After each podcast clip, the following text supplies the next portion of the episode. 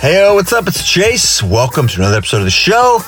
This episode, this intro to this episode, no fancy podcast mic, no sound booth. This is yours truly in a car on the road.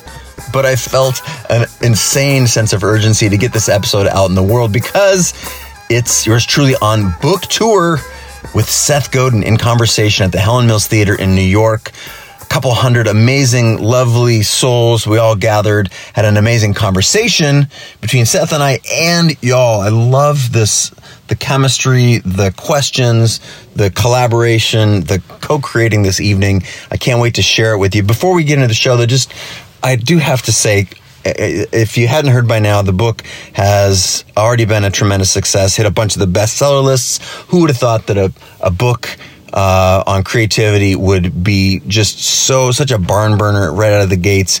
And you know, here's the cool thing: we're just getting started. You know, I mean, I'm excited about a book launch. It's so fun to put it out there. The big splash, the headlines, all that. It's awesome. But this is a this is an evergreen universe. This is ju- it's a movement, and it's because of you sharing um, your experiences with the book, your beliefs, your values, uh, what you got out of it, it's it's um, this is something that that transcends just a book launch, and it's because of you. I'm so so so grateful. Um, that you're digging into this work and finding value. And thank you so much for all the shout outs. I'm trying to share them and reshare them. And um, I just, I want you to know that it was amazing to connect with those of you that I could on book tour. And for those of you that I haven't seen yet, just, I want you to know that there are more dates coming. Um, but in the interim, I'm trying to share some of these conversations, the the conversations from the stage, from the book tour with you all who couldn't make it. Um, and even those uh, of you that were there, actually, a couple of you have pinged me uh, in DM and otherwise and said, Hey, I was at the New York event. Did you record it?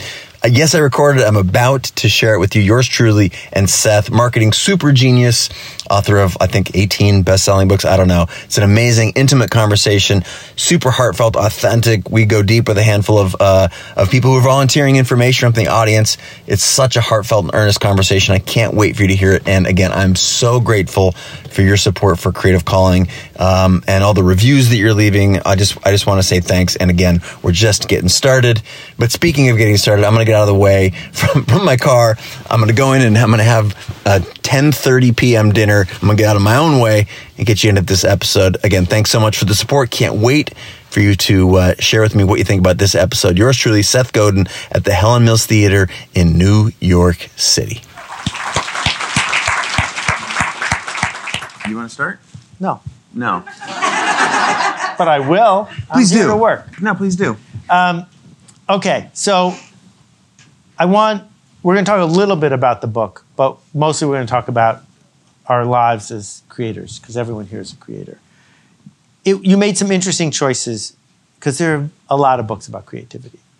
And uh, what I mentioned earlier is that you began your subtitle with Establish a Daily Practice. What does that mean to you? Um, establish a daily practice is, to me, the foundation of almost everything because how you do anything is how you do everything. And there's it's it's a powerful it's a small small small thing, but it's a, it's the most powerful thing that I know to do something that you love on a regular basis. Um, the the book actually has sort of three core principles, and when you understand these three core principles, the concept of a daily practice is intuitive to you. The three principles are this: one is that every single person on the planet is creative, every single person. I'm going to just test you real quick. Who wants to come to the front of the room and draw me a picture?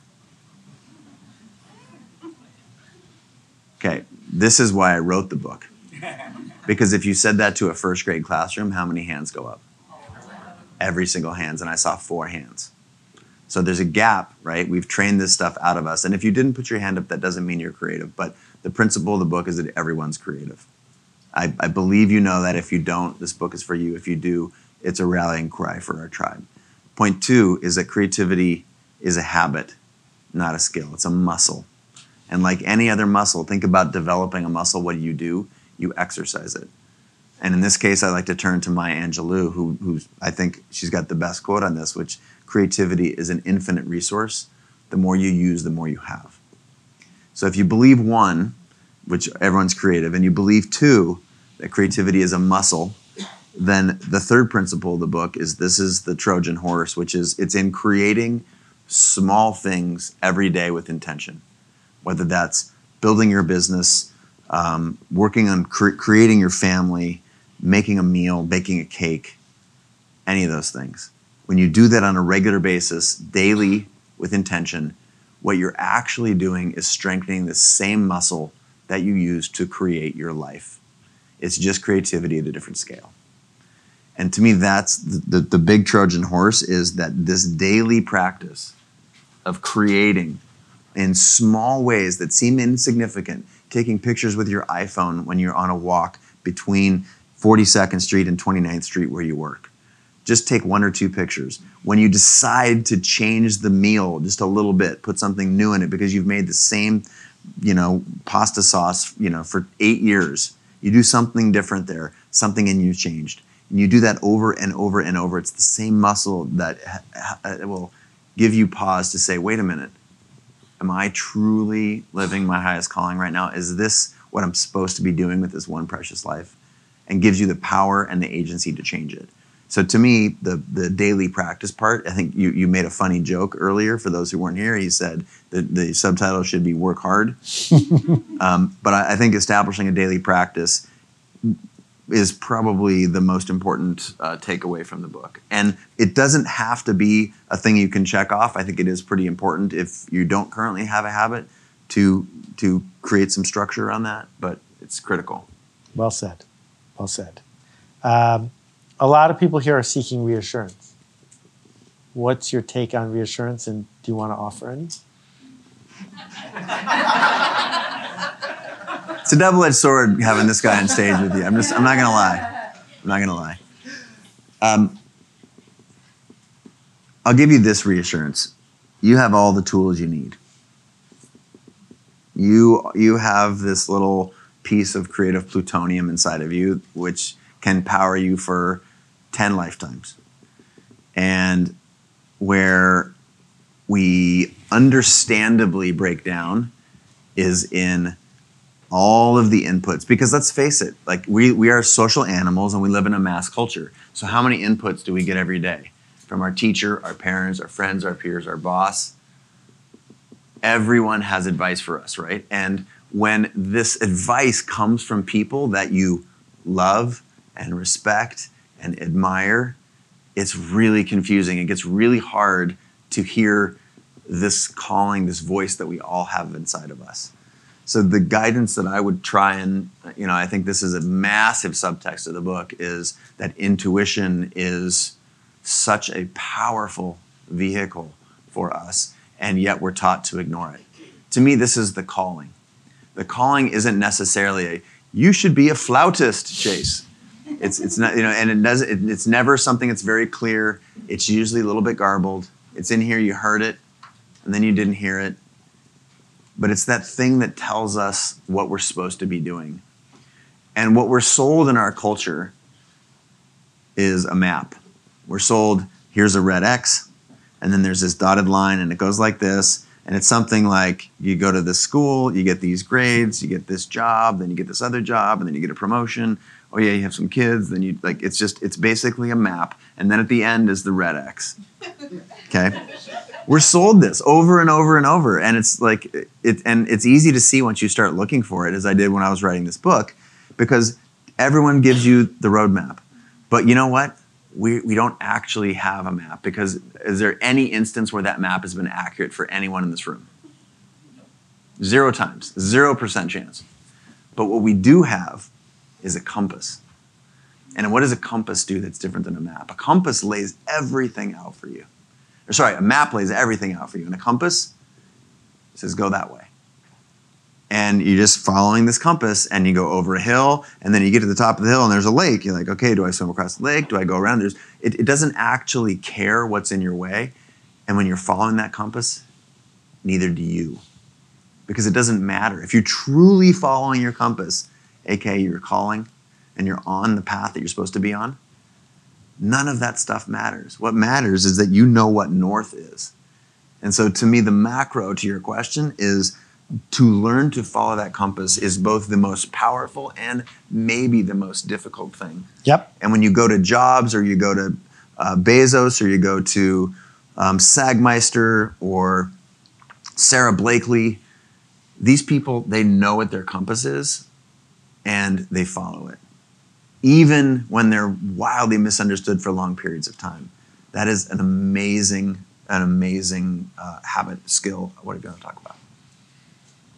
I, I, I got one more of my three to Okay. get us started, which is talent, skill, gifts. These are tra- tricky words. Mhm. But you and I have both encountered people Mhm. who assert that they are skilled artists and they're just not any good at it. Where do, where do we go to, to find out the truth about this? Where do we go to find the truth? Like in the gym, when you were a soccer player, yeah. there were plenty of ways to find out you weren't good at soccer and you had to work harder. Not that you weren't born, no one was born to play soccer. You didn't even know how to walk when you were born. Yeah. You learned and then you got better at it, and that's why we have competition in soccer. There shouldn't be competition in creativity, it doesn't make any sense. Right. But on the other hand, you're just not that good at it, and you need to go back to work. Who should tell us that? Oh, um, ah, that's a very tricky question. Do you care to answer it? Because I think you got an answer. No, I, I actually, I have an answer for a lot of things. I don't have an answer for this one. I just have the question. Yeah. Because most of the people I know, I know tons of people who are Okay. trapped okay. by resistance, and there are many versions of it. I don't ship. I ship too often. I make projects that are too big or too small. But one of the big ones is insisting, because sometimes they misunderstand words from people like you, Yeah. that they have to keep going down this path because that is their thing. Right. And no one never just said, you know, you, you want to be a baker, you can't bake. this is terrible. Like this is terrible. Or if someone, we, uh, an old friend wrote a novel based on something that really happened to him. So it was a thriller. The problem is the fact that it really happened to him was thrilling to him. Yeah. But thrillers aren't based on true stories. Yeah. It wasn't that thrilling. Sure. And in addition to not being that thrilling, it wasn't structured properly. It wasn't of the genre. And we had a friend over, and we heard this hysterical laughter in the middle of the night, and we didn't know he had found this guy's galley and we thought it was a spoof, right? And the problem was, I think his name was Richard. Richard wasted two years of his life without being able to see that he his fly was unzipped, right? So we got to figure out how to see if we want to engage with some market. Uh, okay, I get it now. I don't think it's our job to help him see. Well, it's think- someone's job, because otherwise he's just going to be in this purgatory. I isn't think he? I think it's well. He, I think it's Richard's job. exactly. So who should Richard talk to? I think Richard should ask himself the question. I think it's actually two questions, and it's a pretty simple framework. I'm going to reference my friend Chris Guillebeau. I don't know if you guys know Chris. Super great author, wrote $100 Startup, um, a bunch of other cool books. And he has a great litmus test. Do you love it? And is it working? And if you ask yourself these two questions in the little two by two matrix, if you love it and it's working, should you keep doing it? If you love it and it's not working, conflict. If you don't love it and it's not working, obvious, right? You don't love it, and it's not working. What's the fourth one that I forgot? It's working, but you don't love it. It's working, but you don't love it. What's the answer there? That's pretty obvious too, because you don't love it. So there's that one quadrant where you love it, but it's not working. Exactly. And I don't know if that's Richard. I don't know if that's what's going on with you right now at this moment. I love it, but it's not working. To me, that's a very personal decision. That is a, a um, And my argument is decide in advance what the definition of working is. So, what we heard from Nina about her photography is if working means I'm famous and I'm in a museum, then all the time until that's true, you have to make this decision. Yep. But if working simply means when I look at it, it looks like I want it to look, Yeah. then you're in quadrant one. Congratulations. But don't try to make the decision after the fact because you'll keep rationalizing yeah. decide and it like so when i was a book packager and i wanted to be a professional i said it's not working if editors aren't buying my books i'm not allowed to say they're all stupid I have to figure out why they're not buying my books because my definition of working is I have to be working for money to make this product and still love it. Your definition. My definition. So I think that's the answer. In any situation, you got to decide beforehand what's working and then go f- figure out from which part of the market you'll learn that. Fair enough. Can I ask you a question now? Yeah, that's why we're here. Okay, cool. So, um, when I look at the work that you do, I, I and I, I think I use this in the book. Um, people ascribe your success to the fact that you have a daily practice that you have written every day on your blog for how long? More than 11 years. Anybody in this room written every day for 11 years? And you wonder what it takes to be great. Right? That's pretty powerful medicine. Is that the reason for your greatness?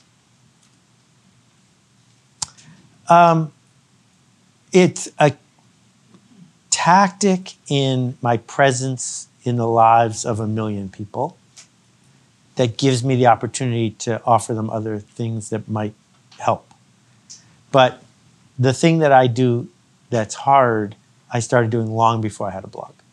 So, um, asking why and showing up long before I was sure something was going to work.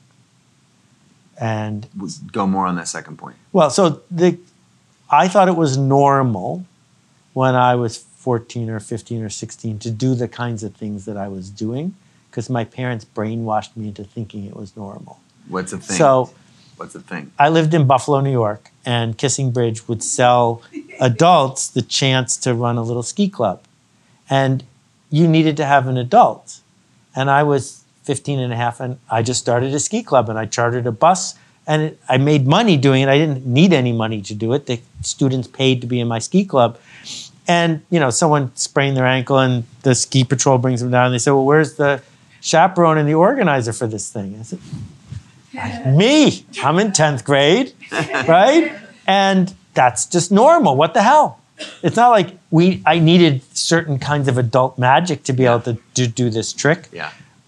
And so it was a series of the kids in my school needed a ski club and no one else had one. So I started it. And it, you know, making $400 wasn't the point. It was there's this thing that's broken. How can I sort of fix it? And I just got hooked on that feeling of, well, the, the, the day that I realized I had this thing that other people didn't is I got my job sort of by accidental magic uh, at this company in Boston. And it was a summer job, and they were the inventors of educational computer games. I was the 30th employee, and it was a great place for me. And I walk in, there's no voicemail, of course. They had just installed the fax machine that day. And um, they have at the receptionist desk this round plastic thing with 40 slots in it. And you spun it until you saw your name. And then next to your name were all these uh, pink while you were out notes. So if someone called you during the day and you they got, so you had to check several times a day. And I walk in the first day and I see this thing and I say to myself, well, I'm going to be here for 90 days. I have to check it two or three or four times a day. And It's just, it's not in alphabetical order. You just have to spin and spin and spin until you see your name. So I just reached over to the receptionist desk and took a paper clip and I put a paper clip next to my name. so then all I'd have to do is spin to the paper clip and get the slips. And within three hours, the entire thing was festooned with flags and different color paper clips because all these long suffering people had been at the company spinning the damn thing all the time. And it took someone to show up and say, wait, this is broken. I'll just put a paperclip in it. That's my gift. That's what I, that's my muscle is lots of people saw that it needed a paperclip, but no one else put a paperclip in. So that's actually taking action. Yeah, to make it better. And so my blog is just a cheap way to have a discipline to say, I saw this today. Do you think it would be better if you saw it too? So it's like a way to put your muscle on display. Display is the wrong word though, because I would write it anonymously if that was necessary. Yeah. So it's a way to, to, to hone your muscle, to Uh, continue to it's a way to help this group of people go where we all said we wanted to go. So I'm going to reference a, a, friend of mine, and I think maybe mutual friend, um, Brandon Stanton, Humans of New York. You know that project? Here we are in New York. I was with him last night. In Seattle. and we're all human. Yep, here we go. Check both boxes.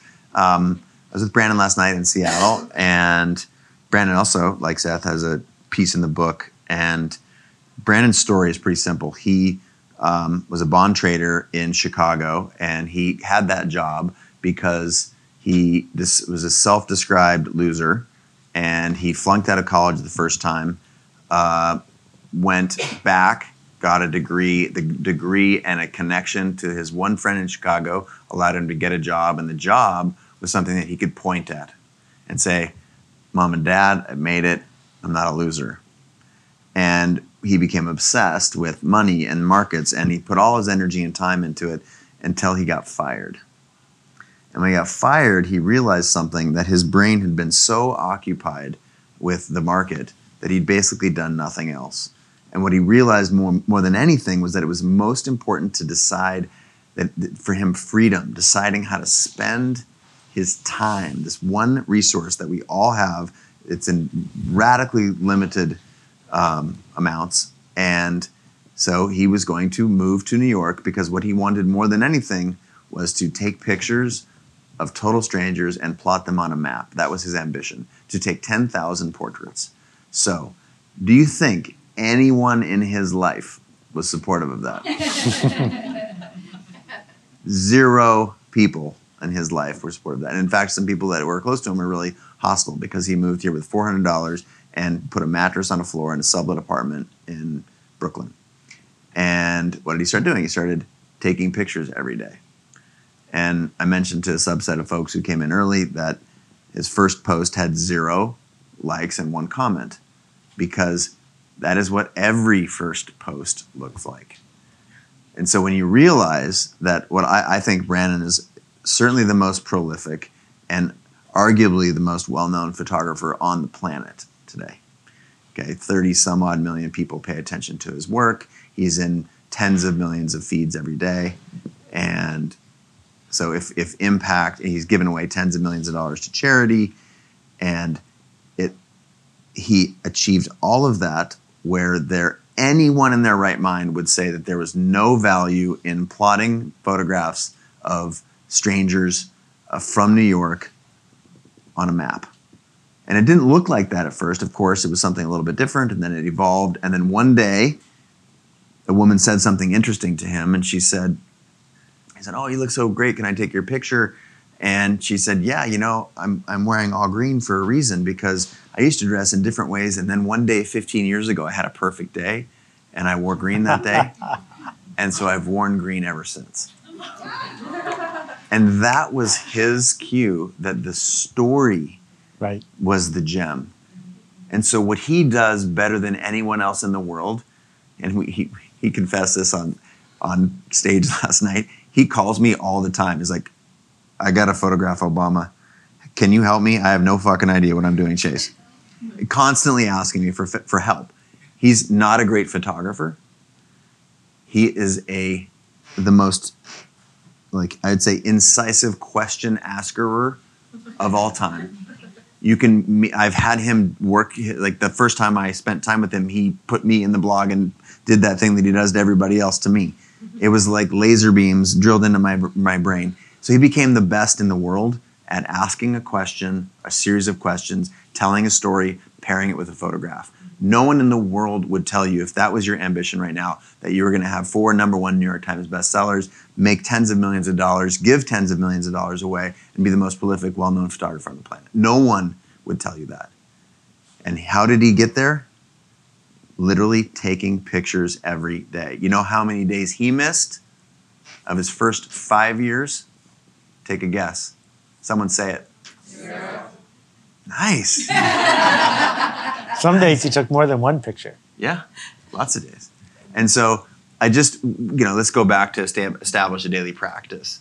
I, I, I think we all need to scale our ambitions, our, our, our effort with our ambitions, and not everyone's here to leave their career in, in banking to go become a photographer. And I, that's not what the book is about at all. But on the grounds of establishing a daily practice, when someone like Seth has written every day for 11 years, and someone like Brandon has photographed basically his first five years of his career. He didn't take a single day off. No holidays, no Hanukkah, no Christmas, no birthday, no grandfather died, none, zero, missed nothing. I think that's a very powerful habit. So, um, but you said one thing, just one tiny thing I disagree with. Oh God, I'm just kidding. You said yes. he's not a great photographer. What yeah. you meant to say is he's not a technical photographer. Yeah. He is a great photographer. Yeah. And this is the problem that's I'm using so, his words, by the way. Yeah. His I didn't mean you were casting yeah. shade on him, but this is the problem so many of us have is right. we misdefine great. Yep. Right? Mm. That what does it mean to be a great doctor? Because in the United States, nobody knows the percentage of infections that this appendicitis doctor has versus this appendicitis doctor. Yeah. But we know when you go to see her, you feel like a human and you feel seen, and so the placebo effect kicks in and you get better faster. Yep. So who cares that her scalpel is off by an eighth of an inch? She's a better doctor. Yep. And so that mindset of appropriately defining great mm-hmm. is the key. And I will. I would love to add to that. Hey, that's brilliant, and thank you for for uh, flagging that. There's um, the cool thing about Brandon, and the cool thing about that doctor, and, and about you is the the experience of being unapologetically you. That to me is the most powerful uh, vehicle that we all have. Love is pretty high up there, creativity pretty high up there, but being unapologetically that thing. Most when when I was um,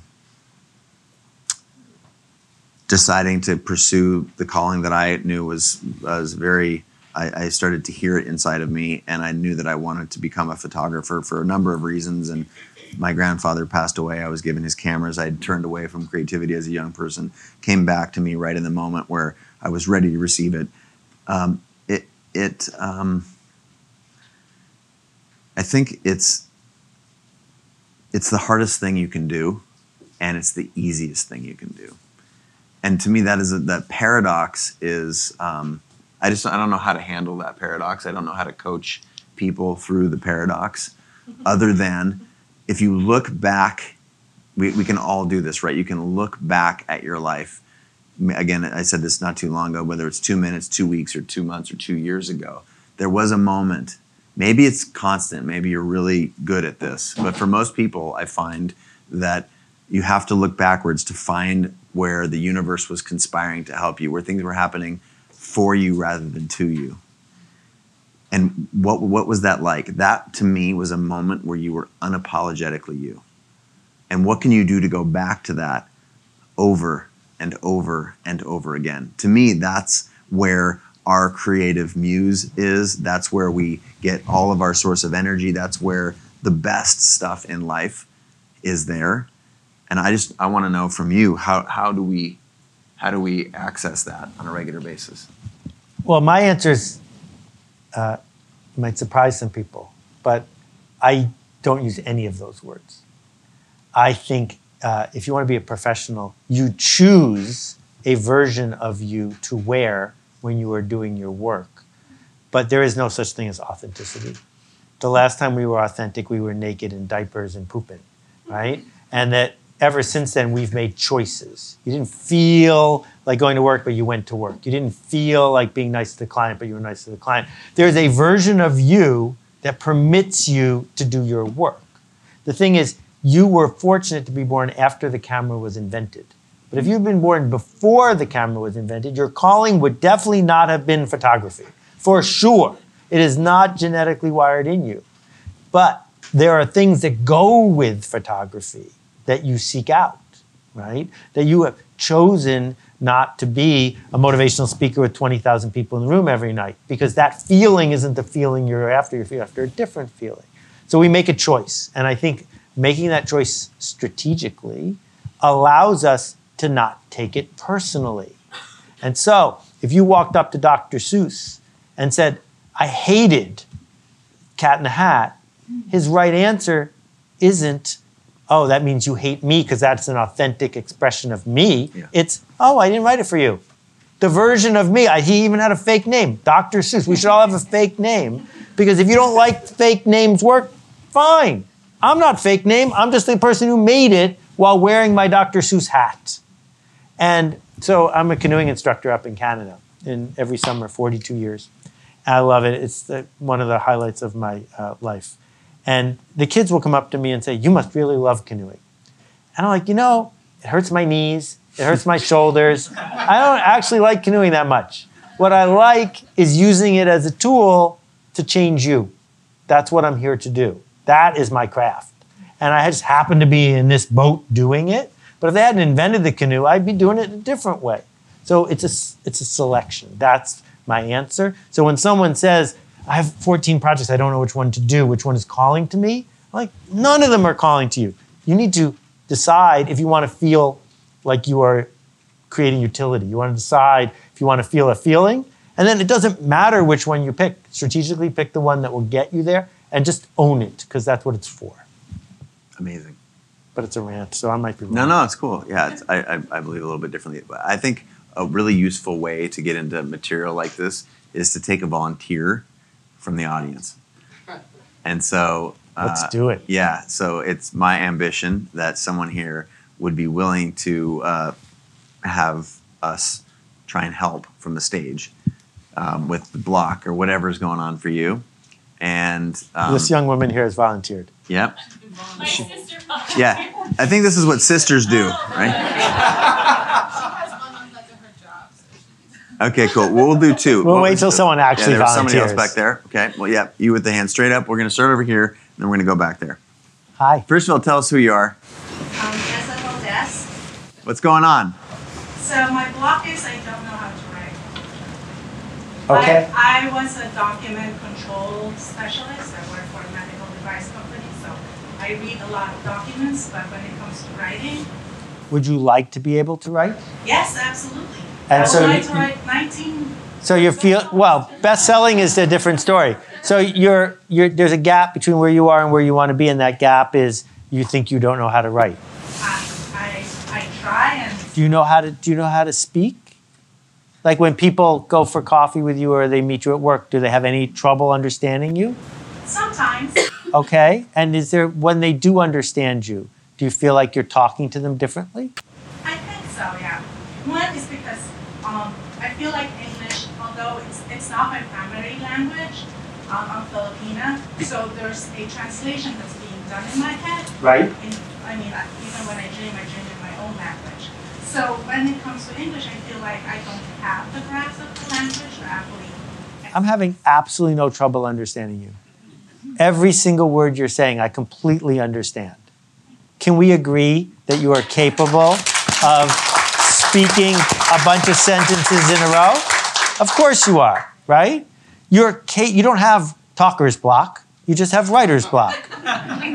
So, what Isaac Asimov would tell you if he was here is write down what you just said and then say something else and write that down. And if you just write down what you say for an hour, what you will end up with is some writing that isn't very good. But it's better than not writing anything. So then you say to yourself, tomorrow, I also have to sit down and write whatever I say for an hour. And sooner or later, it might take a week or a month, your subconscious will realize you're not going to give up. And once it realizes you're not going to give up, you'll speak more clearly because you're going to say something. You might as well say something clear because you know you're not allowed to not talk. You have to say something. And Isaac published 400 books. And he published 400 books by just typing six hours a day. And if it wasn't any good, he just kept typing and just threw out the stuff that wasn't any good. Can I just say something? When I was growing up, my dad would buy analog magazines. Yeah. And when you said Isaac Asimov, he actually bought me books on Isaac Asimov. Right. He is my favorite. Well, he was a friend of mine at the end of his life. And so I talked to him about this. And um, he understood that the only way to have good writing is to have pretty good writing. And you're already on your way because you're a pretty good talker. So just write that down and figure out who needs to hear from you. Because we all don't need to hear from you, but one person might. There might be six things you know about document management control. that someone who's a junior document management control people would like person would like to learn. Start with that. I wrote computer manuals when I started, right? Because if you can explain to somebody how to turn on a Commodore 64 and put a floppy disk into it, you're one step closer, Speaking my language. right? and so I guess all I'm challenging you on is I think you fell in love with the idea of thinking you're not a very good writer. You fell in love with being a blocked writer. That's a fun place to be. but if you're serious, as of tomorrow, you're not going to be a blocked writer because you're going to write lousy stuff. And then a week from now, it'll be better than lousy. And a month from now, it'll be pretty good. Thank you so much. Yeah. Welcome.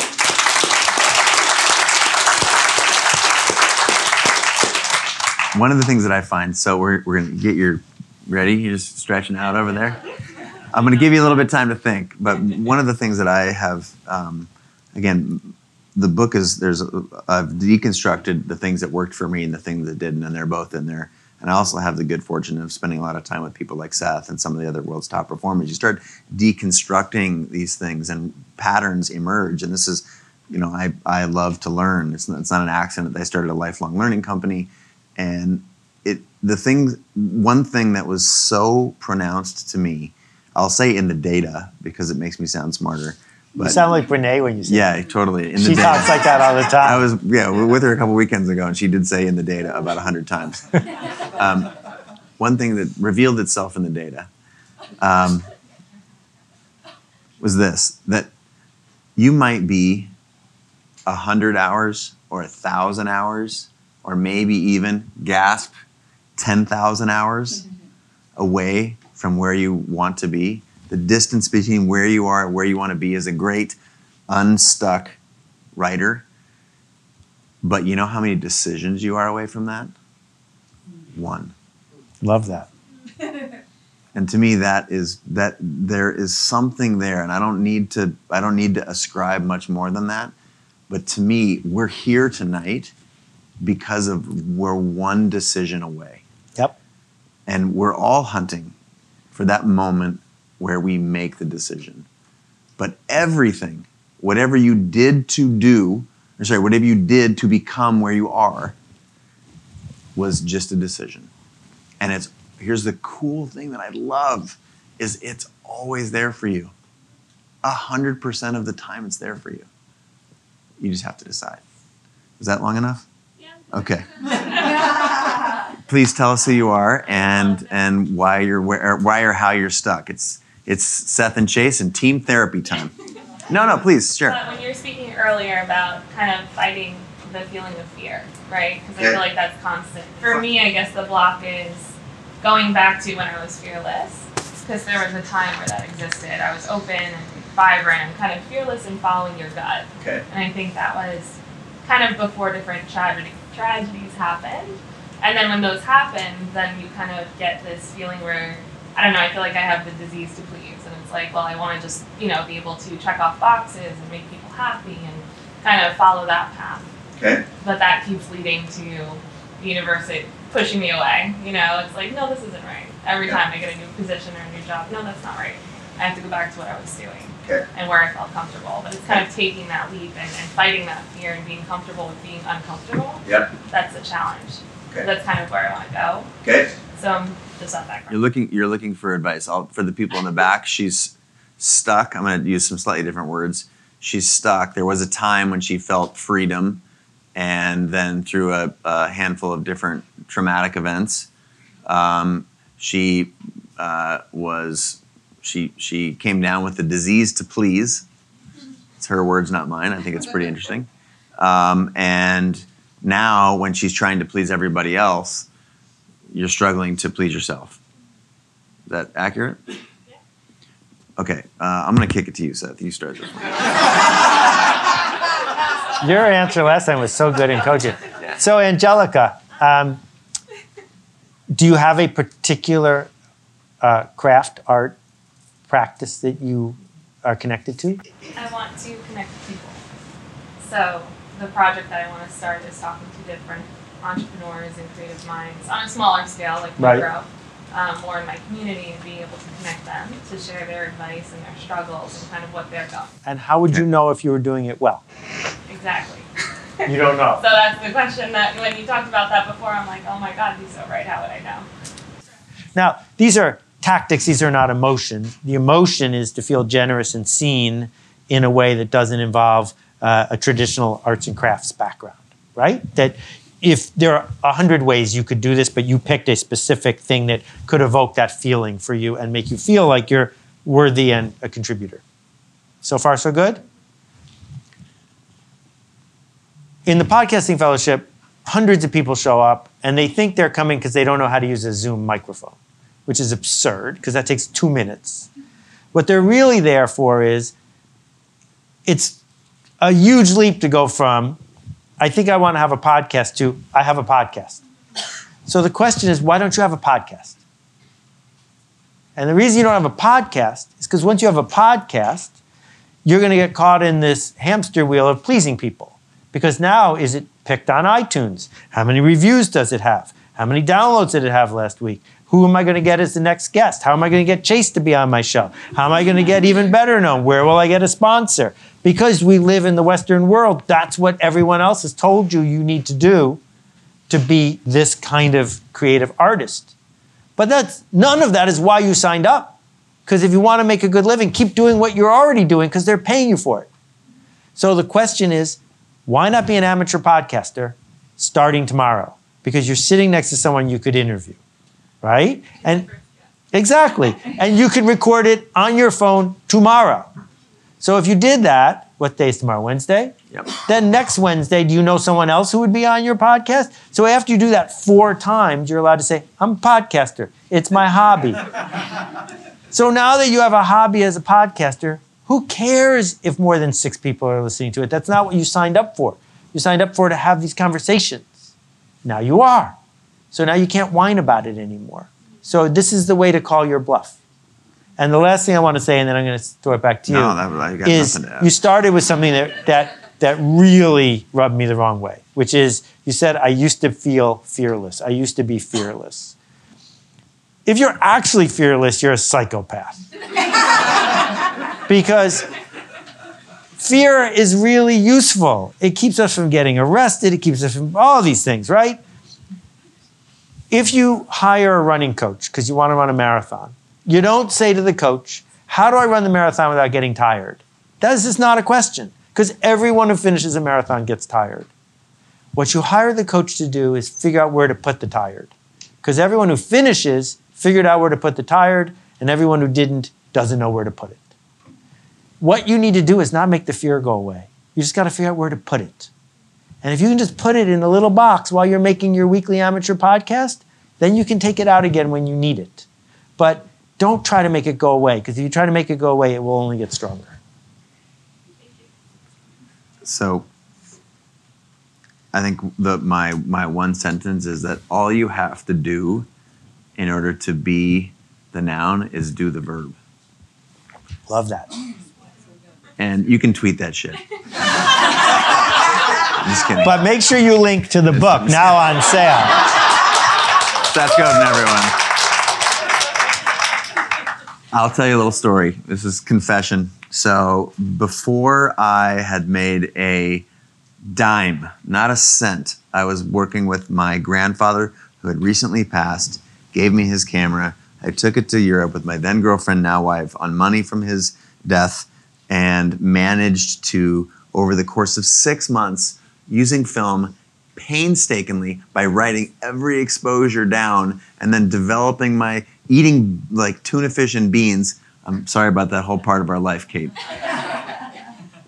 Develop the film and then compare what came back with okay, frame number one, F8 250, cloudy, the Vatican looks great. The next, so very, very slow and painful. And my, um, where, so this starting to desire just a little bit that maybe this is a thing that I could do was very hard for me. I was full of fear, and I'm not generally a fearful person. And I was terrified of this, and I was terrified of all of the labels. And you know, the very first thing I did when I started feeling fear of the label, I made myself a card. And it was a business card that I never handed out to a single person. and on it said Chase Jarvis, professional photographer, with my phone number. And that card obviously didn't get me a dollar's worth of work, but it did more work than any amount of money ever could. Because the most important words that we can say are the ones we say to ourselves. And when you're telling yourself that you can't, or that you're not the amateur that you ought to be, or that you can't get started because X, Y, and Z, whether you think you can or can't, you're right. Someone really was that. Henry? That one you can't tweet because Yeah. you stole that one. Yeah, yeah. But the point is that the, these words matter. And when I've listened to, like, I, I love, like, to me, this is my favorite thing. I can do this for 10 hours. It's, I just hear it. It's so simple. It's so on the nose for so many people that the words that we say to ourselves are the wrong words. And mindset is the foundation of, like, of basically of all of this stuff. And I go back to something we were talking about earlier, and I understand why it's really hard because if your mindset is so important and you're getting these inputs that you should be look you should look like this, act like this, your artwork should be like this, or heaven forbid you shouldn't make art because it's impractical and naive and all these other things. It's really it's understandable why in our culture we don't celebrate a lot of things that we should and we celebrate things that are crazy. Do you have imposter syndrome in the book? I do. Um, so I have a riff about imposter syndrome. Do it. How many of you do, you do you know what imposter syndrome is? Everybody else? How many of you feel like an imposter? How many of you are such an imposter you can't even raise your hand when I say? so people say I have imposter syndrome. Women say it particularly afflicts women. Um, men say they have it too, and so everyone has imposter syndrome. How do I make imposter syndrome go away? They say my answer surprises people, which is, of course, you're an imposter. Mm-hmm. Because you are making an assertion about the future that you cannot possibly know is true. That your work will touch someone else, that your effort will somehow pay off, that you see something others don't see. Maybe you do, maybe you don't. But in the act of asserting it, damn straight you're an imposter. So if you don't feel like an imposter, I don't think you're working hard enough. Ouch. I'm going to shift gears yet again. I want to go to some questions, some question and answer. I'm going to go all the way to the back. You could, I think uh, there are two people. I'm Unless take- you want us to make you feel badly with therapy, because yeah, can, it's up yeah. to you. I thought was it? Are, is that Babin? Is that you? I can't see. Stand up if you're if you want your shit scrutinized. we could turn the house up just a little. That would be good too.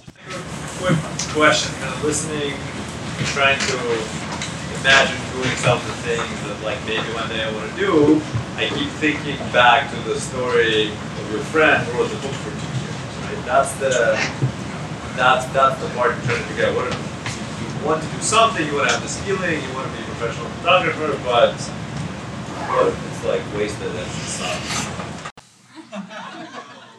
Well, see, the thing is, he didn't adequately define. He quit a job as a $300,000 a year lawyer to make this book. And he thought that that act was sufficient to make him the next Scott Turow because it had worked for Scott Turow. And so it leaves the realm of art and enters the realm of marketing strategy, which is why I didn't want to talk to you about best selling books because that's a whole other seminar. We're not talking about how do you do marketing strategy. We're talking about how do you choose to follow your creative calling because you want to touch someone. So if he had started by saying, in my spare time, I will write, I will turn off the television, I will write, and I will keep writing until five people who read this without knowing who I am are touched by it, even in the smallest way. That is sufficient, right? Then he would be on the path of the artist. But if you say, I am not successful until Hollis somehow finds me, pulls me out of obscurity, gives me a $2 million advance, and puts me on the cover of the New York Times Book Review, then you're being a fool. And that's not what we're here to talk about, right? And so the, the art here, the craft of it, is to trust yourself enough to be generous by expressing yourself to the smallest viable audience with the smallest possible project and then doing it again. And you came because you've heard of us, but we would still be artists if you had never heard of us. Because I didn't set out to do this so I could sell a bunch of books, and I don't think you set out to do this so you could have hundreds of employees. It's just we got lucky. That's the lucky part. You show up enough and your strategy is good, you might get lucky. But you have to protect against the downside, black rice, beans, you know, lower your costs. But that's not this. This is here, I made this. And until you are ready to say, here, I made this, as opposed to, I'm planning, then you're hiding. And so a lot of people who are asking us stuff don't really want us to solve your problem because it's more fun to say, I'm still planning. Yep, I'm gonna go because yeah, that's you. You want to just be like this? Yep, that's you. Hi, how are you? Good. So, um, This is Gina Hadley, everyone. Hi, Gina. Hi, Gina. So I do something every day that is my passion, as you know. And I'm told we're doing a really good job and things are going, and I'm so fucking tired. Mm. so how do I keep going when I'm doing what I know I'm supposed to do? And I can see it right there. Yeah. I've got the right team around me, but I'm tired. Espresso. And, ha- and two kids, and getting Yeah. into college, getting a kid into college. Yeah. And you know what a pain in the ass he is. Yeah. And it's like, but I know that I'm supposed to be doing it. Where do I find like the next bump that is not black tar heroin? Yeah, that doesn't scale either. You want to take a stab? Would you be less tired if you were more successful? No, I'd be more excited. Okay. So you're running a marathon and you're tired. Congratulations. This is it. It's I'm completely exhausted. I am. Taylor, who I work with, said to me t- yeah, yesterday, You have a bunch of uh, spark in your step today. And I realized there are a lot of days I show up at work and I'm tired.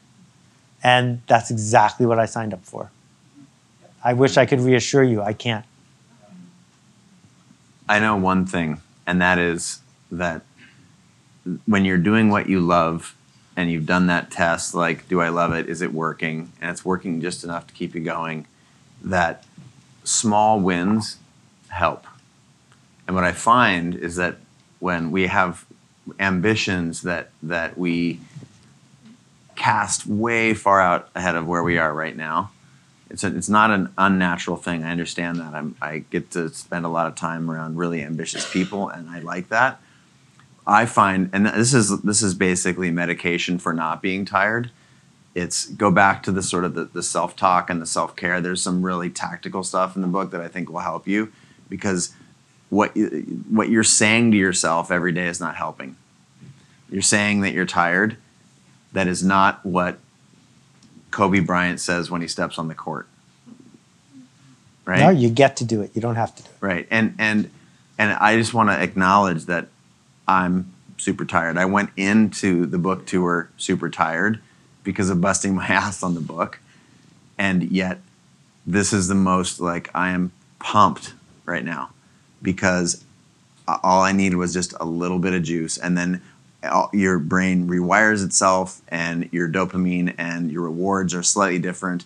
And so what I find when I'm this is just like my own re- own recipe that I'm sharing here very publicly is that when I find when I'm just crushed, of course you need to take care of yourself and there's a, like the self care routine, but set slightly different like ways to reward yourself, slightly different ambitions that are smaller and are bite size and are things that um, that aren't the compare schlager to use my friend Marie Forleo's term if you don't know, Goldschlager is the worst alcohol on the planet. Compare Schlager is the comparative version that we do to ourselves and others. You can tweet that one too. Yeah, that's you know, that's, you got to give that to, to Marie. But I just just Gina just just tweak your um, the the goal or tweak the vision down a few notches because when you're when it, you're you're celebrating like the way that I also think about it is you're at one part of the journey and where you need to be baking scones on Sunday and you're you're trying to envision the restaurant with the fully functioning staff and all of the everything working and, and all pistons go. And what I want you to think about is hosting brunch next Sunday. Love that. Yeah. Okay, we're gonna go. You really want it bad, don't you? I just don't want to be missed out. Okay. Do, do you know who I am? You inspired me to uh, drive up here. Yeah. Okay, let's go ahead and tell the story. I'm, I'm Jeff the entrepreneur. I jumped in his live while I'm learning the sales uh, sales funnel. My, my story, I found my passion. I'm in the midst of pursuing my dreams because of guys like him. Um, so creative live, I was told my whole life, uh, you know, I wasn't creative enough, and uh, it wasn't until two years ago, actually three years ago now, I went to wake up my older brother. Uh, it made him had a dream to build a coffee shop music studio. It was just an idea. It was fictitious. He married the Playboy model. She left him for a multimillionaire. I moved up here to live with me. We, he's like, he, he was the cool guy. He, you know, did all the stuff, got in fights. I always wanted to be like him. We got pulled out. So I'm a little weird. I was homeschooled. So I, he pulled me out. They pulled me out of school. And uh, I'm really nervous right now. But so I'm, I'm shaking. I'll get better. But anyway, long story short, me and him had this dream to kind of make more money than who she left the money for, which was the wrong motive at the time. because he was worth like 74 million. So we decided to do a coffee shop music video, which if anybody knows business, coffee shop restaurant industry, there's not a lot of money in that industry, okay?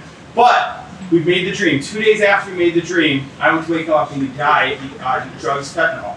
So when that happened, in that moment in life, um, I found a video by Grant Cardone on Depression, which led me to Chase Jarvis. Grant got me juiced up on the money thing, and I realized, hey, let me. I quit teaching, um, and, and, and I started following my dream to learn about business. So whatever business or whatever you're doing, you are yourself as a business, like an entrepreneur, right? So right now, I'm in the process of learning the sales funnel of a business. I work for a local multimillionaire here and in Connecticut. I drove from Connecticut. I drove on wrong way streets to get here. New York is crazy. But anyway, I got here. I'm here now. And my biggest question is, is being caught up in that. Um, and Gary Vee speaks about it, and you do too, self-aware. Like right now, I'm learning just the funnel of how to close sales now. I, I'm, I'm horrible at that. I'm good at marketing. I'm marketing myself right now. You know, my dreams keep me awake. I feel like I never get tired right now. Yeah. But always sleep when you're tired and then wake up. My dreams wake me up too, you know? But that's the whole story. I know I have a lot of energy, and I know you're really Man, look at here. I, I'll tell you one thing. I'm I, no, no. I'm I'm I'm just gonna say it. Like I'm impressed. You fucking showed up tonight. Okay. And I'll just give you a little backstory. Like he, he, you know, you, you're when people, you got 40 people want to jump in your Instagram feed, and you pick one, and you pick a guy named Jeff the entrepreneur. Okay, Jeff the entrepreneur comes up, tells me about his brother, and he's telling me how much money he's going to make, and I'm like, bro, I, like, going about this the wrong way. You're chasing money. I'm going to tell you when shit gets hard, and it will probably in the next two weeks. You're going to be on to the next thing because money is not the thing, and you like money is a tool, but it's not really who you are. And I gave him four or five pieces of advice, and he said, "Well, what should I do?" And I said, "You should start putting yourself around people that you want to be around. You should start. You should start. That's thing one, okay. And, and thing two, you start being willing to learn from from people who are happy to help. And so, and I don't even know where you. I, when I'm I'm looking at you, Jeff, the entrepreneur. I don't know where you live, and you say, and and I say, I challenge you to come to New York. This is how many days ago? yesterday. There you go. Yo, credit to his hustle okay, though. okay. Seattle to here and Yeah. inspiring. But he Okay. took a plane. You drove. So I, I'm just telling you right now, man. Thank you for sharing your story. I'm s- super, super sorry about your brother. That is like no words, but that you are here, and that you will be here tomorrow, and then the next day, and the next day is what matters. So shout out to you, man. My question is in this right now is how do you become self-aware of like you you check yourself like I know you lost your grandfather I know a lot of different things that happened Sure. to you in the time Yeah. that kind of together. Yeah. When you start having success, like I have success, I have, I have money where I could I could quit working for Joe Canati Sure. if I wanted to and do my own thing, but I don't know how to close. And I, he taught me he's going to teach me that. We hired Sure. another guy who's teaching me how to close now. Sure. You know, and that's that's what we're really looking at. You know? Okay. I, I, I'm I'm not worried about you figuring out how to close. Neither am I. I'm gonna And and just so you know, that's not what self that you're not learning self awareness skills when you learn how to close. Okay. Honestly, go back to step one, which is put yourself around people that love you and that you love and that you aspire to be more like and more connected to, and repeat. Okay, that and the people that you are around that that have a similar uh, desire for connection. You, if you can start to be like that's where you're going to develop your self awareness is when you're around other people that are trying to do the same thing as you and you can help one another That's all a community is. There's two types of community. One, communities that you join. Huge section to me. I think community is the one probably the most misunderstood uh, aspect of success in life. Doesn't matter if you identify as a creator or an entrepreneur. And so there are two kinds of communities. One that you join, and you do this first. You start joining a community of. I don't. I, I would recommend you get away from the sales closing thing, but just whatever the thing is. Well, but it's a community. It's cool. It doesn't matter. Just start joining communities. And then the other one is a community that you're going to build around your work. And somewhere in between there is self awareness because you can't actually really meaningfully build a, com- a community around your work without being self aware. So start with the thing that you're doing right now, which is show up where other people who have a similar level of ambition and desire to connect and find who they are and do that work. So you're halfway there. Okay? Thanks, Jeff. Good job, bud. Um, my name is Henry Pierre, and uh, I'm a well. I'm finishing my career as a marketer, and I actually have to thank Seth Godin for uh, my success. Uh, about five years ago, I was coming out of Penn Station, and someone had, had insulted me and said, "No one, no one will ever believe that you're successful wearing a dragon on your shoulder." So I was like, "Okay." ugh." So I was walking up the staircase, and I said, "Show me a sign that this is going to work." all of a sudden I hear Seth Godin. It's like, um, Cold Dragon, and he's behind me. Oh. Seriously. this was, and I didn't. I was like, this can't be happening. And and when I said Seth, he was in shock. He, I think he probably guessed I would know who he was. And then I met him again, supposedly two years ago, Seth, at the New York Public Library, and he told me to go after visionaries for my business. Well, guys, now I'm friends with Tilda Swinton, Bryan Cranston, because of this dragon. Yeah. And watching both of your work has been the vulnerability thing was a real big one for me. And you know, you know, and not bragging when I say this, but my first job when I came to New York was I was a lowly bookseller at Barnes and Noble. But what I learned at Barnes and Noble was my friends in the PR department. So every month I get the kind of calendar of who's coming to speak. Well, today I got to meet Whoopi Goldberg. Amazing. And what happened was, I met Whoopi two years ago, and she said, "Cool dragon, how fun!" I said, and I said, "Well," and I was, I see a pattern here. and I was like, I was like, "Oh yeah, hi," and she said, "Can I offer you a suggestion?" I said, "Sure. Can you make it a little bit more strange?" I'm here, guys. Awesome. Nice. Thank you for showing up, man. Appreciate it.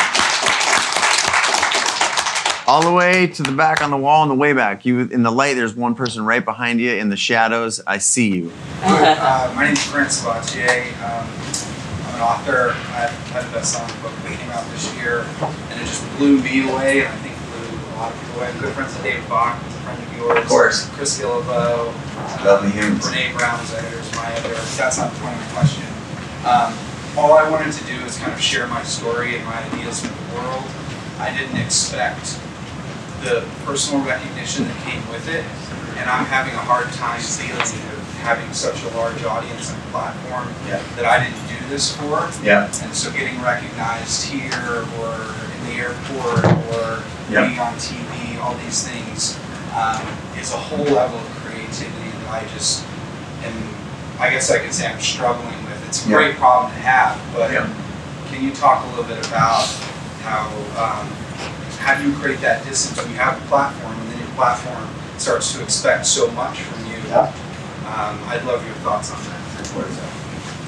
Uh, well, first, congratulations on being able to get your work into the world the way you saw it. That's fantastic.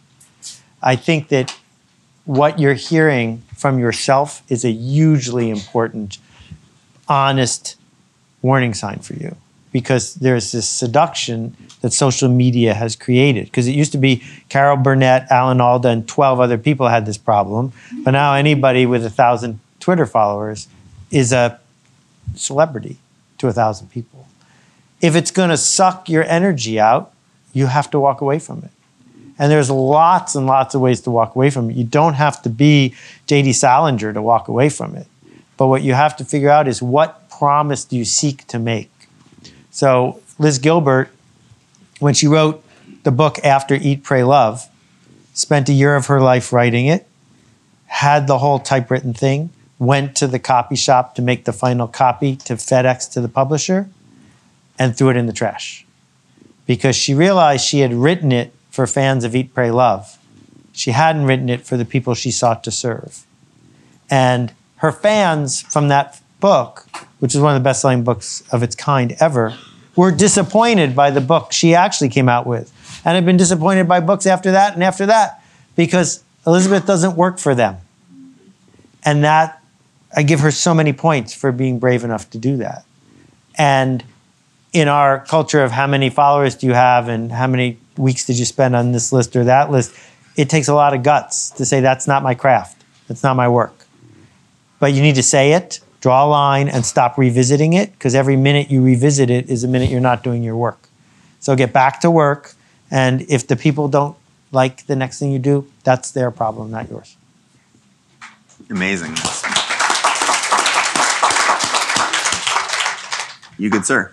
My name is Jordan. Um, I have a nonprofit that helps transitioning Navy SEALs and other special operators to get jobs. That's great. I'm wondering if uh, you know, we've had 200 people get jobs, 700 members, a million dollars in donations. Um, but one of the things we still struggle with three years later is um, how do you get them to tell their story and get where do you start? Um, I fell into this.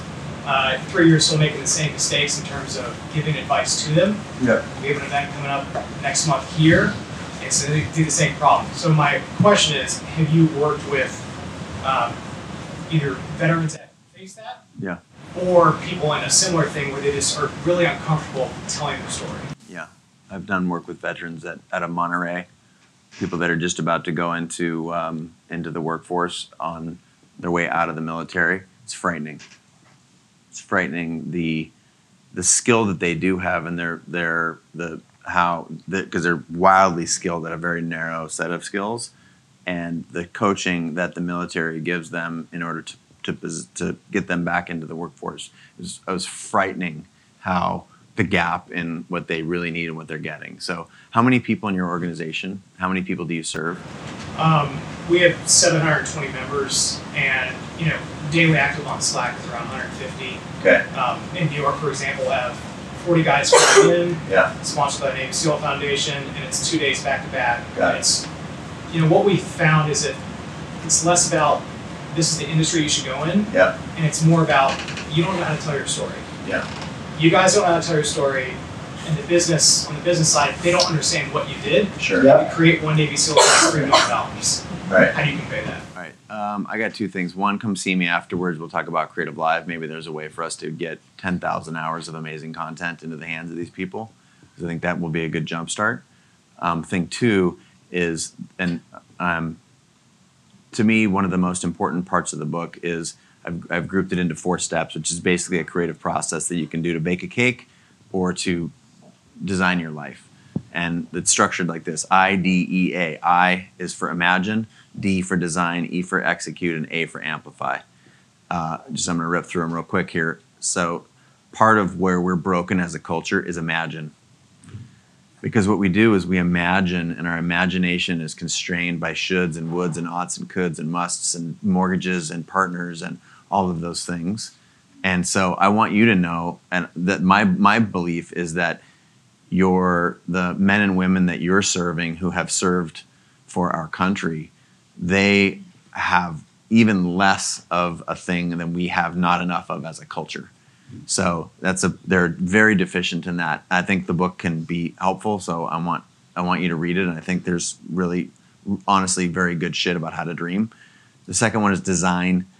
You know, that's like you're basically designing a set of strategies. The third one is execute. I don't want to spend too much time on this. Is just doing the work. And the fourth one is amplify. So the, what you're providing for them, amplify is all about community. The communities that you join and the communities that you build around your work. Those two pieces are, again, I think all of these pieces are really critical. And if you if you ditch any one of them, then you're going to struggle with success. And deconstructing my own successes, the successes of the people I find the most impressive and joyful, happy, fulfilled people. This is the system that they all and all of the successes they've had have been built on. So to me, you've got really serious issues around imagining and amplifying, and t- like my recommendation is that you focus on those two areas. Like that's why I just immediately went to Creative Live in part because that's something that I can control. But this community part that you're building is critical. And the, what I find is incestuous communities that just, if military people talk to other military people about the problems they're having getting out of the military, you can see that why this is a real issue.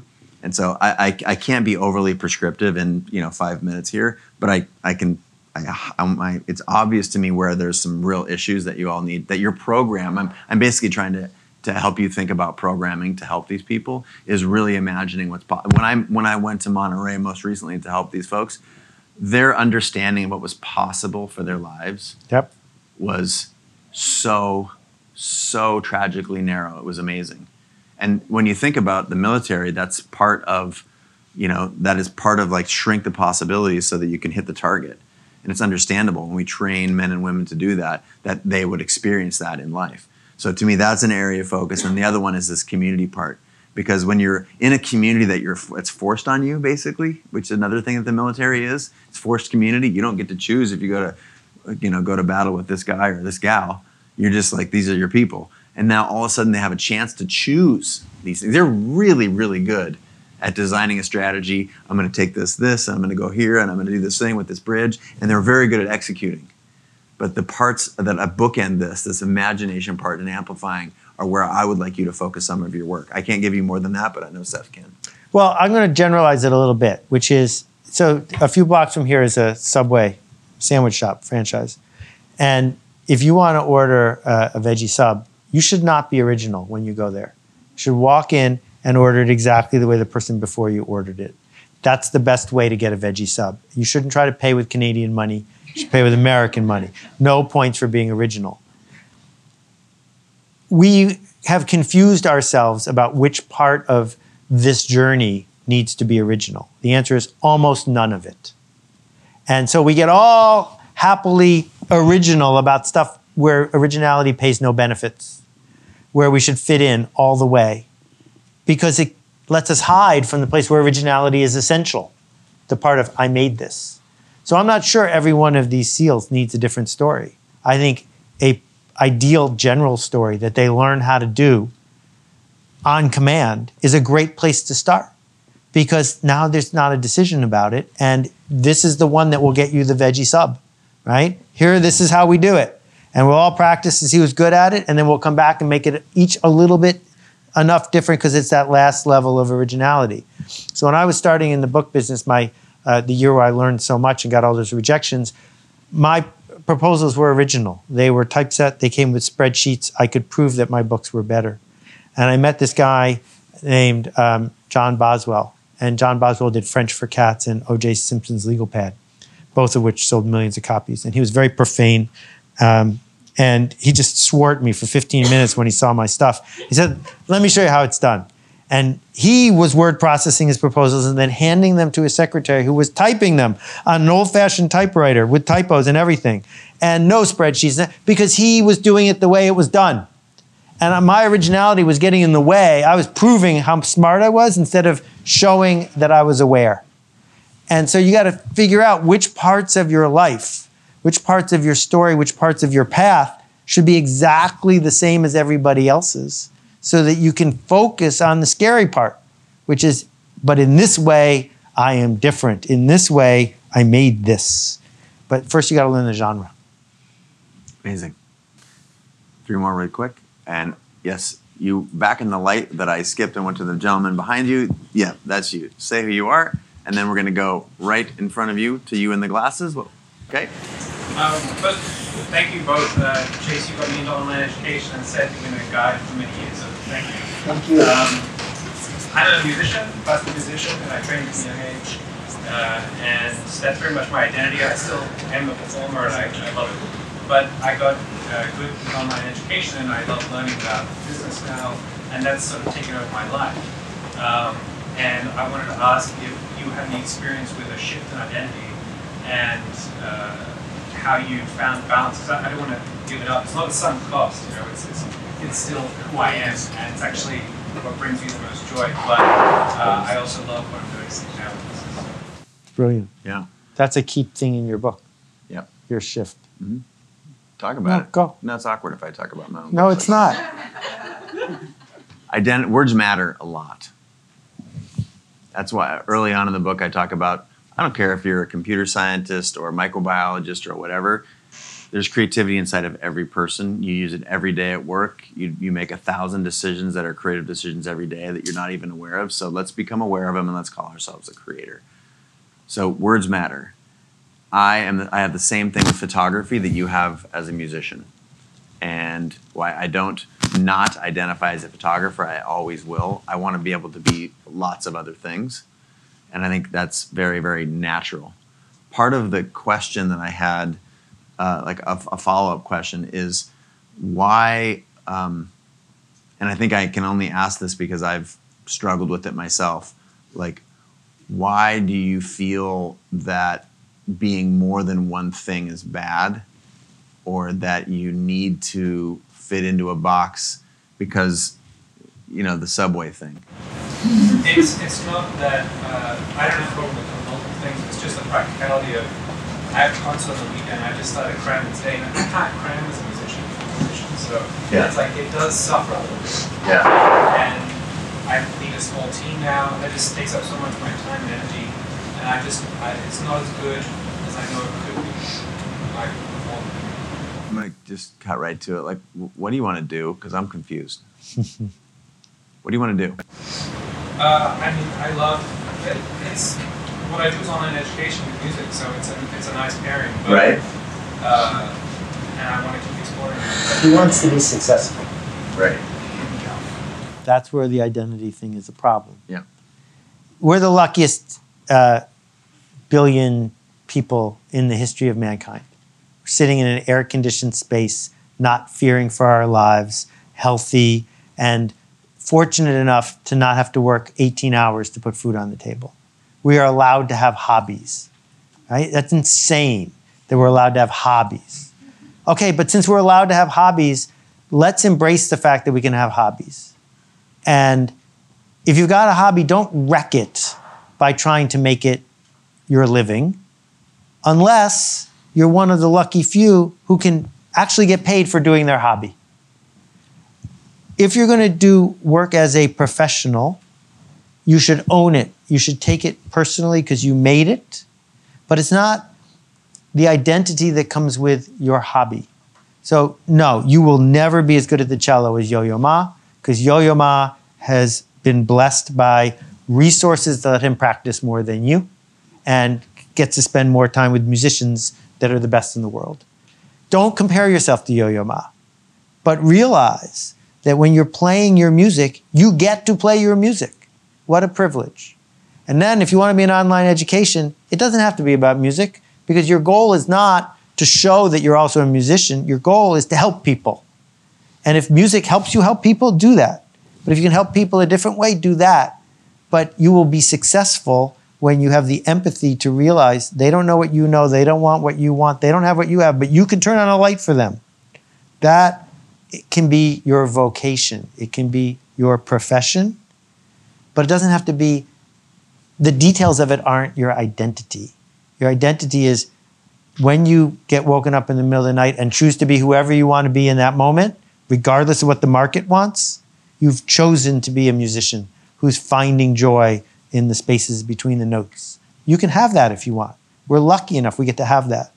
But there's also nothing wrong with being an insurance actuary. One of the greatest composers of the 20th century was an insurance actuary while he was writing uh, his work. And so I'm Liz Gilbert taught me this. It's a huge, huge game changer for me. That it's okay to not be professional at the thing that I want to do right now as my hobby. I want to share another. Thank you for the question.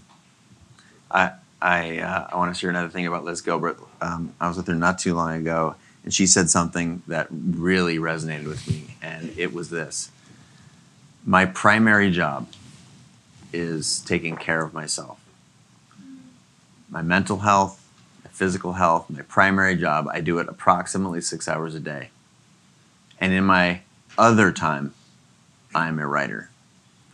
And when you realize right now, I think there's a lot of people who are saying, yeah, but I got kids and a mortgage and I got all these things.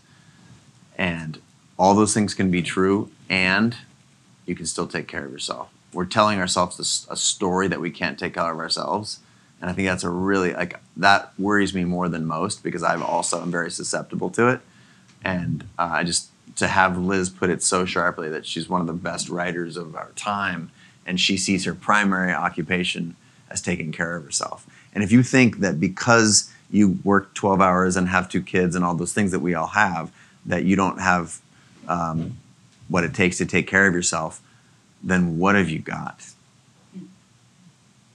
Right? What have you got if you don't have what it takes to take care of yourself?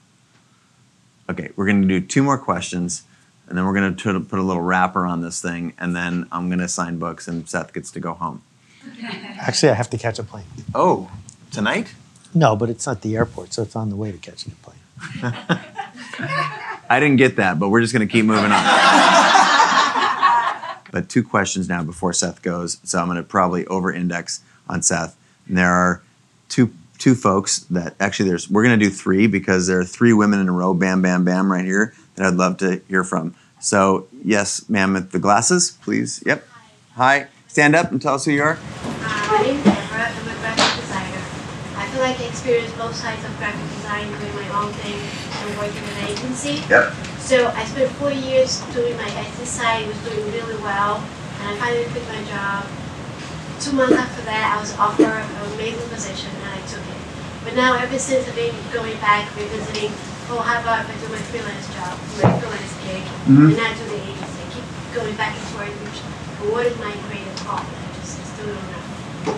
And I love both, like. Do you really think you love both equally, or is that a story you've told yourself? Maybe a story. Uh, Are you proud of the work you do at the agency? I am very proud. Do you like chasing clients so you can get better clients? I don't have to chase the clients. but When you're a freelancer, I mean. I'm a creative director, so No, but on the other side, when you're uh, freelancing. wedding invitations. Right. So is there a line out the door for that, or do you have to? I have to chase them, and I do And you like that? No. Well, then you just answered your question because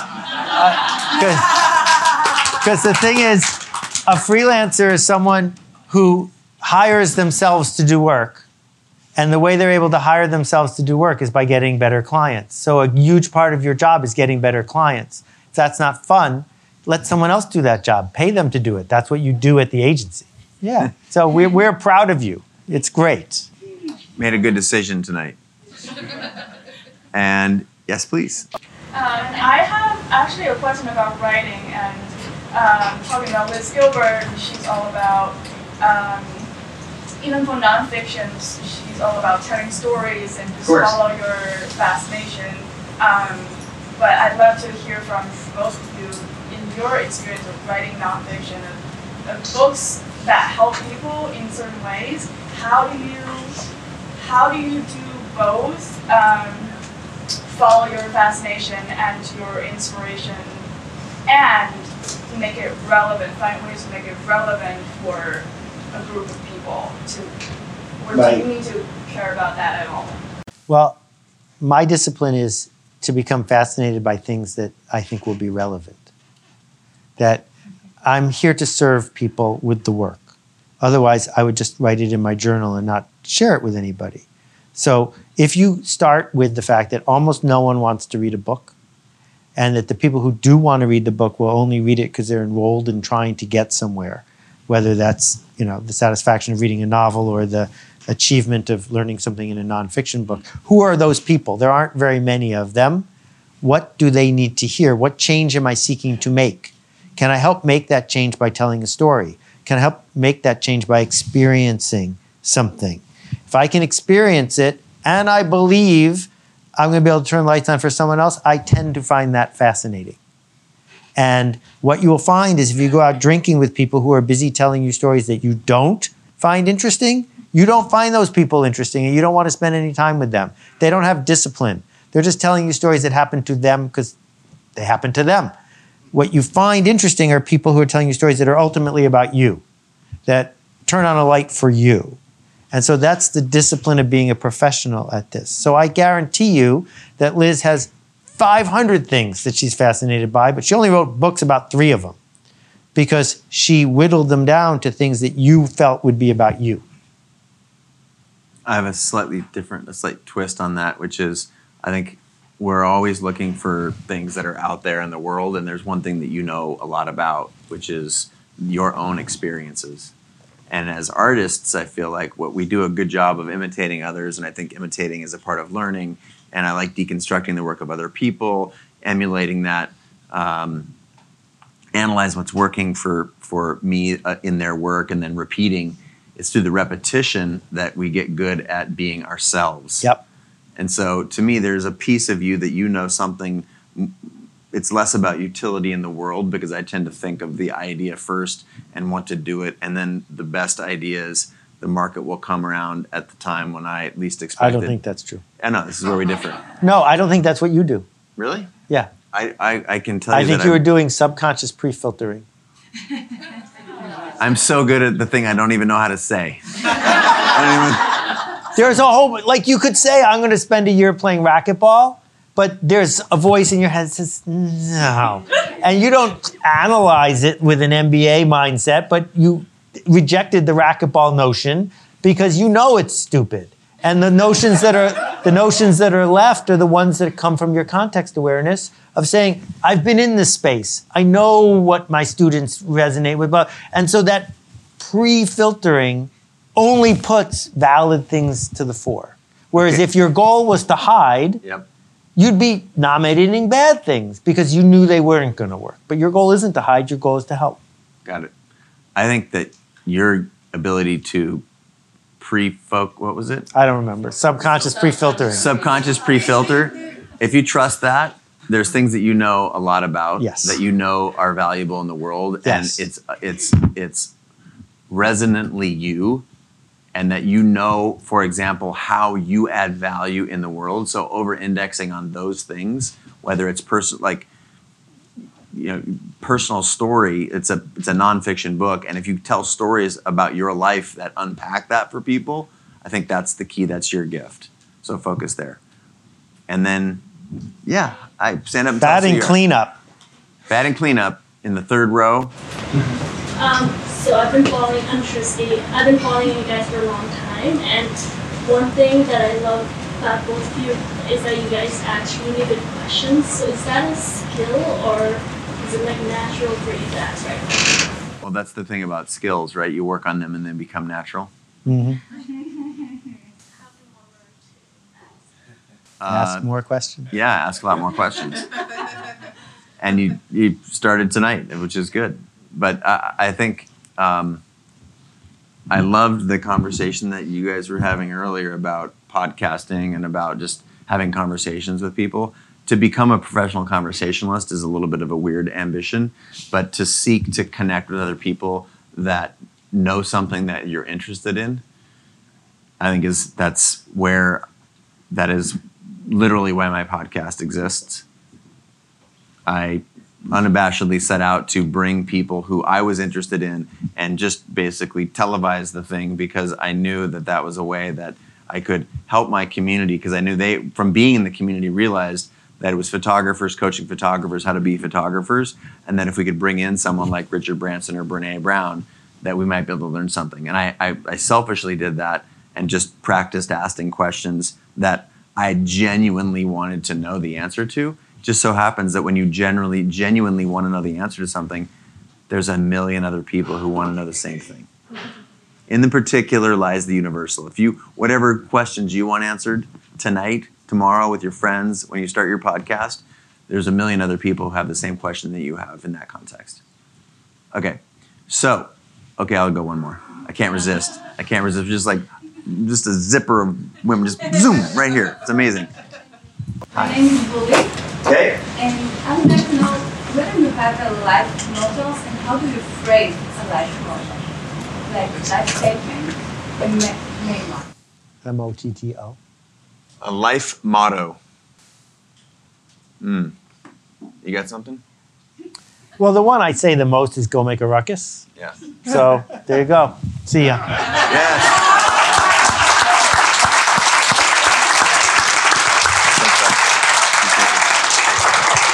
The number, the number one, the number one thing you can do to pay it forward for what this guy has put into his work and his book is not read his book, but get three people you know to read his book. because that's how books spread. Tell people you care about. All right, that about wraps it up. But uh, hey, before you bounce, two quick things. Um, actually, I'm going to go three quick things. Thing one, A, thank you so much for being a part of this community. And I'm not quite sure how you, you landed on this podcast. It doesn't matter to me. The fact that we're all in this together and that we're able to have a conversation is awesome. I feel uh, honored to be in your ears right now and that uh, you've paid attention to what I've been doing, what CreativeLive has been doing for some time. And whether it's been a day or 10 years, I just want to say thank you. It's also really important to know on the backside of that that I, I do a lot of responding to comments. So hit me up on, you know, direct message me on, on Instagram or Twitter or at me. I try and respond as much as possible. So let's have a conversation that transcends me just being in your ears here. Let's try and do it some, somewhere out there in, on the internet land. That's thing one. Thing two, again, I'm not quite sure what channels you pay attention to me and my work, but please go check out. I'm at Chase Jarvis or slash Chase Jarvis or whatever on all the platforms. And it's really important to me also if you wouldn't mind checking out Creative